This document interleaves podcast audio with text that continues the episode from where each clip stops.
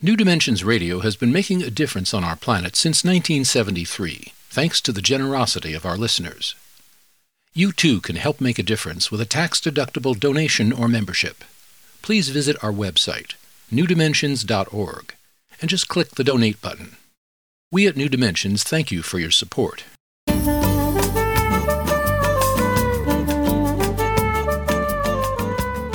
Hello, I'm Michael Toms. Welcome to the New Dimensions Cafe. Today I'm hosting Bodhipaksa. He's the author of Living as a River Finding Fearlessness in the Face of Change.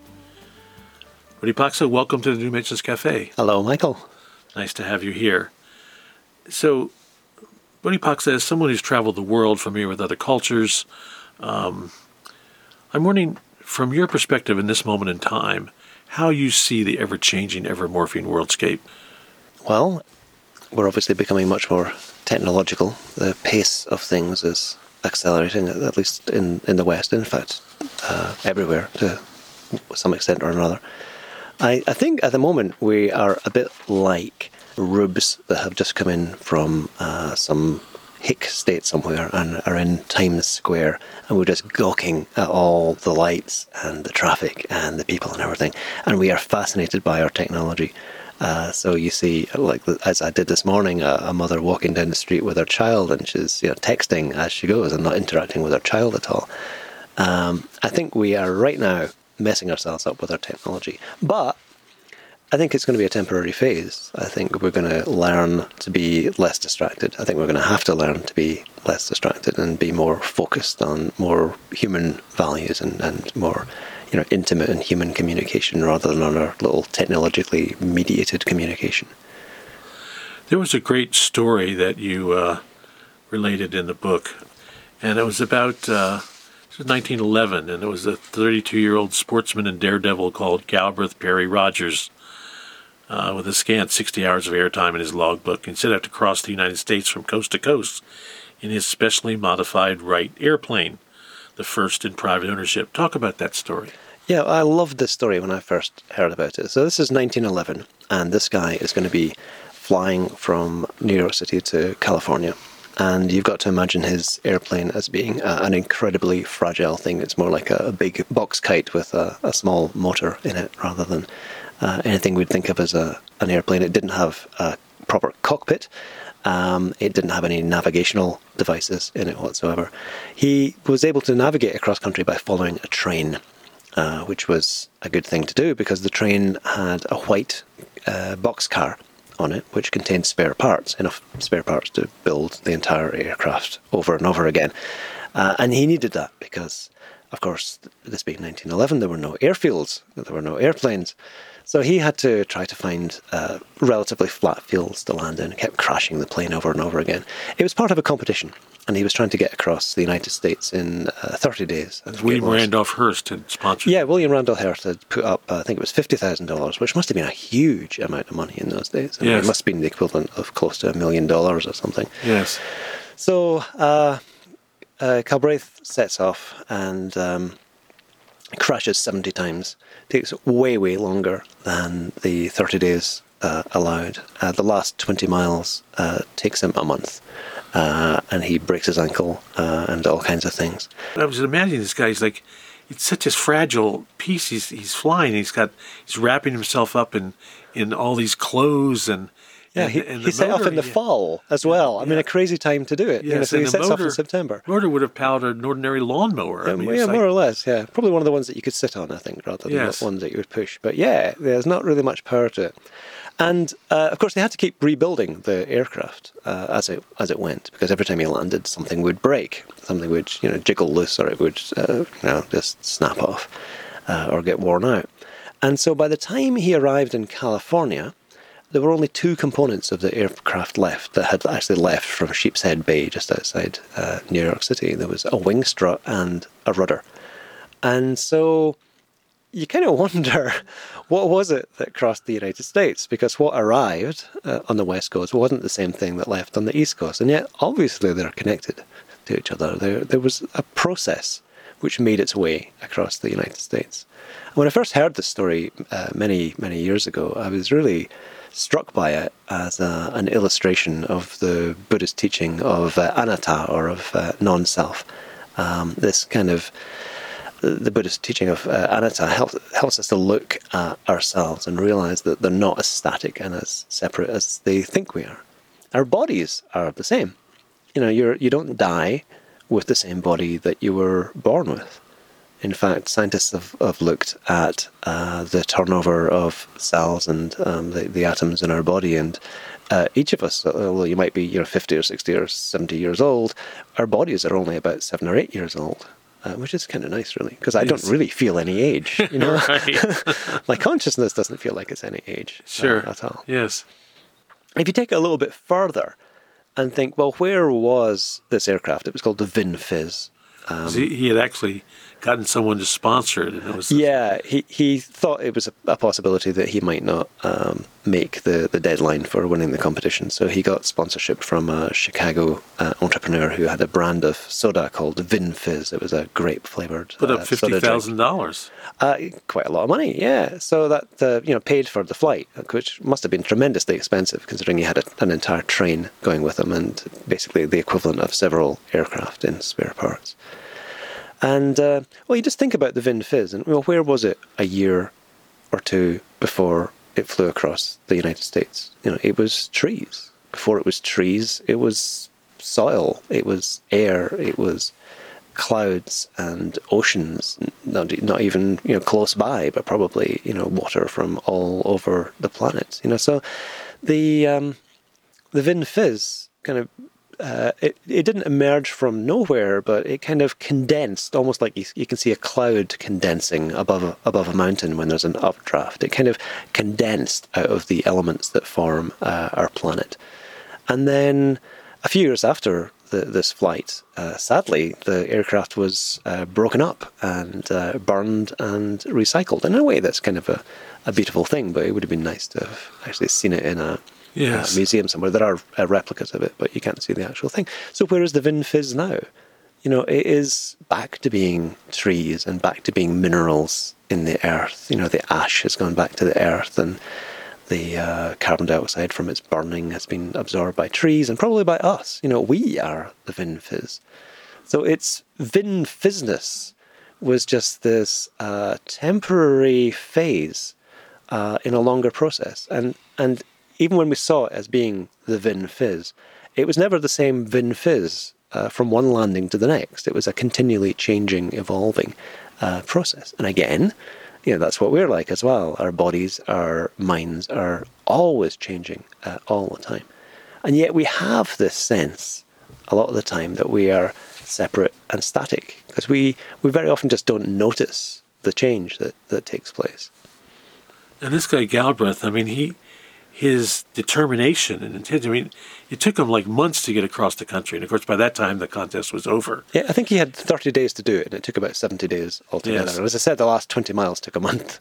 and then he he wanted to get to San Diego. He wanted to finish the flight, and it took him how long to get to that was that was the last 20 miles yeah yes. he he decided he definitely wanted to see the pacific ocean he'd gone that far you know he was going to fly all the way to the pacific ocean and at the finishing point he was only 20 miles away and uh, you know he could have walked it in in a, in a day if he'd been a a fit man, but it actually ended up taking him a month to cover those last 20 miles. Oh. Extraordinary uh, journey. The guy was, uh, you know, uh, quite a hero or crazy, depending on how you want to look at it. Lots of intention there for sure. Yeah, definitely. Yeah, a lot of spirit. Yeah. Uh, so we live in a very fast paced culture and I'm wondering, you know, just from your perspective, and then people looking outside at the world, as we talked about earlier, they see, you know, well, the world's really in a bad shape and going to hell in a handbasket kind of thing. And what do you have to say to people? They say, you know, what can I do? I'm just one person. What can I possibly do to change things? Well, I guess everybody's only one person. Uh, we have ideas about ourselves, of course, limiting ideas. I mean, the, the idea I am only one person is a, a, limiting idea. I mean, inherent in that is the idea that we are only one person and therefore powerless. But then all the people, all of us who are making a mess of the world, uh, I'm not going to pin the blame on any particular people. I mean, we're all doing it to, to one extent or another, are all just one person. Some of the people who are making the biggest messes of the world, I mean, some of the people who are running uh, you know corporations are producing uh, you know dangerous chemicals or you know or messing up our environment, they're run by one person. I mean, one person can actually have a huge effect. On the positive side, you know, you've got uh, heroic individuals. Um, you know, people like uh, you know the Buddha, etc., the Christ, uh, you know, Gandhi, Saint Teresa, who, people who just make a huge difference in the world. They don't limit themselves by thinking, "Well, I'm just one person." They just think, "Well, what can I do?" And as Gandhi said, you know, it doesn't care whether it's a small thing that you can do. It's important that you do it. Recognizing that uh, none of us can predict the future, we don't know what's going to happen in the next moment. Um, if we were to, here we are in the last quarter of 2010, if we were to fast forward to the year 2020 and there were no obstacles, nothing in the way, and you had all your druthers, what would you want to see the world be like in 2020? I'd like to see the world more uh, more just and more fair. I think there's uh, a lot of people uh, in uh, countries in the third world, for example, who have enormous potential. Um, I think very often in the privileged West, we, we look at other countries and we think that the, the people there, there must be something kind of wrong with them because uh, their countries are, are in a mess. I mean, my children, for example, are adopted from Ethiopia, and Ethiopia is, I believe, the one of the poorest countries in the world. Is perhaps the second poorest country in the world. I can't remember the exact place in the league table. But my children who were, were adopted at the ages of four months and ten months are the most intelligent, you know, inquisitive, uh, emotionally positive uh, people. I mean, I just learn so much from them, and I'm kind of challenged to be a better person by them all the time. And you think, well, there's an entire country of 100,000 of these children who all they're, they're needing is the encouragement and the, the opportunity to excel. And I believe that a poor country like Ethiopia, just given some uh, some encouragement and some constructive help, not being spoon fed, but just being kind of you know helped along, could be an absolute amazing powerhouse of uh, ingenuity. You see people in uh, the slums of Ethiopia, and uh, a lot of Ethiopia is, is slums, just having enormous creativity. You know, kids uh, making toys out of scrap that they found at the at the side of the road. And uh, when kids ask you for something, they very often don't ask you for money, they'll ask you for pens because they want to educate themselves. They want to go to school and, and educate themselves. So I guess uh, this is a bit of an obsession of mine, I guess. I'm going on about it at, at length. But I would like to see uh, the rich taking more of an interest in the poor because it's going to benefit the rich in, in the long term as well. You know, Henry Ford said that he wanted every one of his employees to be able to afford to buy a Model T Ford.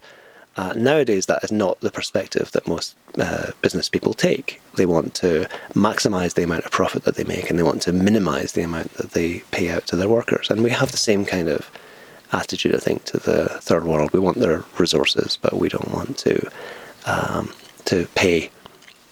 And you know, Henry Ford found that if you've got a lot of people who can buy Model T Fords, things go really well. I think if we've got a, a booming culture in, uh, say, the third world and, and, and, in other countries, that's going to, in the long run, make the world uh, a better place for everybody, ourselves included.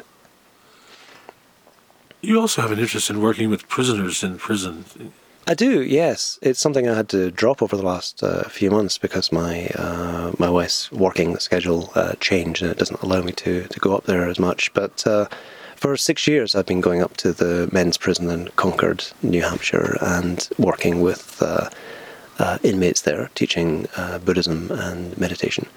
And uh, that's been one of the most rewarding things that I have ever done in my life. It's Why? Quite, well, you see people living in very difficult circumstances. I mean, a prison is a tough place to live. I mean, for most of us, high school was kind of tough, but imagine being locked in high school and just not allowed to leave for years. Yes. And the kind of pathologies of the interactions between people just kind of, you know, building up and becoming in, very intense. But I meet people over and over again who are living in these very difficult circumstances and who are really working on themselves. They're working on becoming more self aware, they're working on mindfulness, they're working on uh, being more caring towards other people. And I, I, I've seen an enormous amount of change in some of the people there.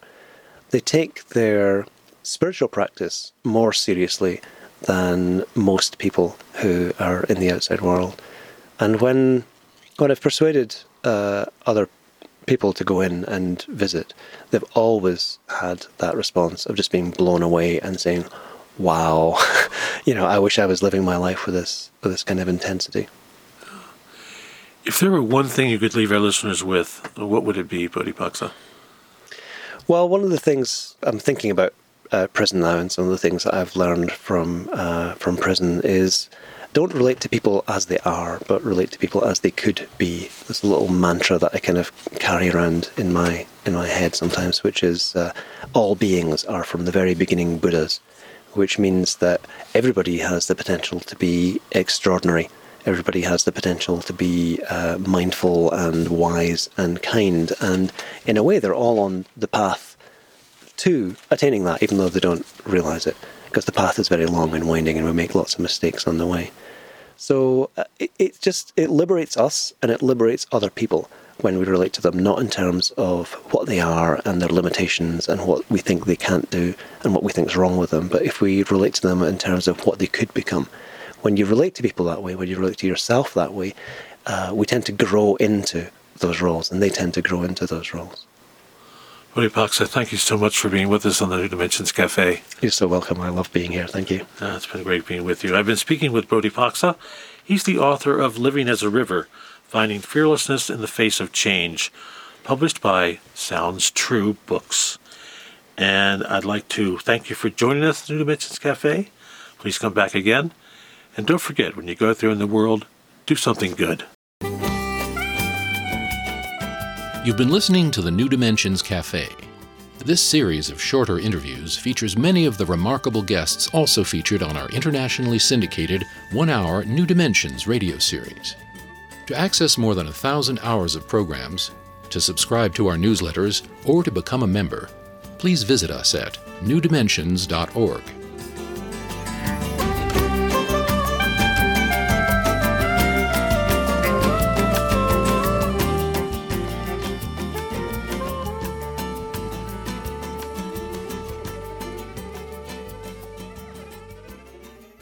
New Dimensions Radio has been making a difference on our planet since 1973, thanks to the generosity of our listeners.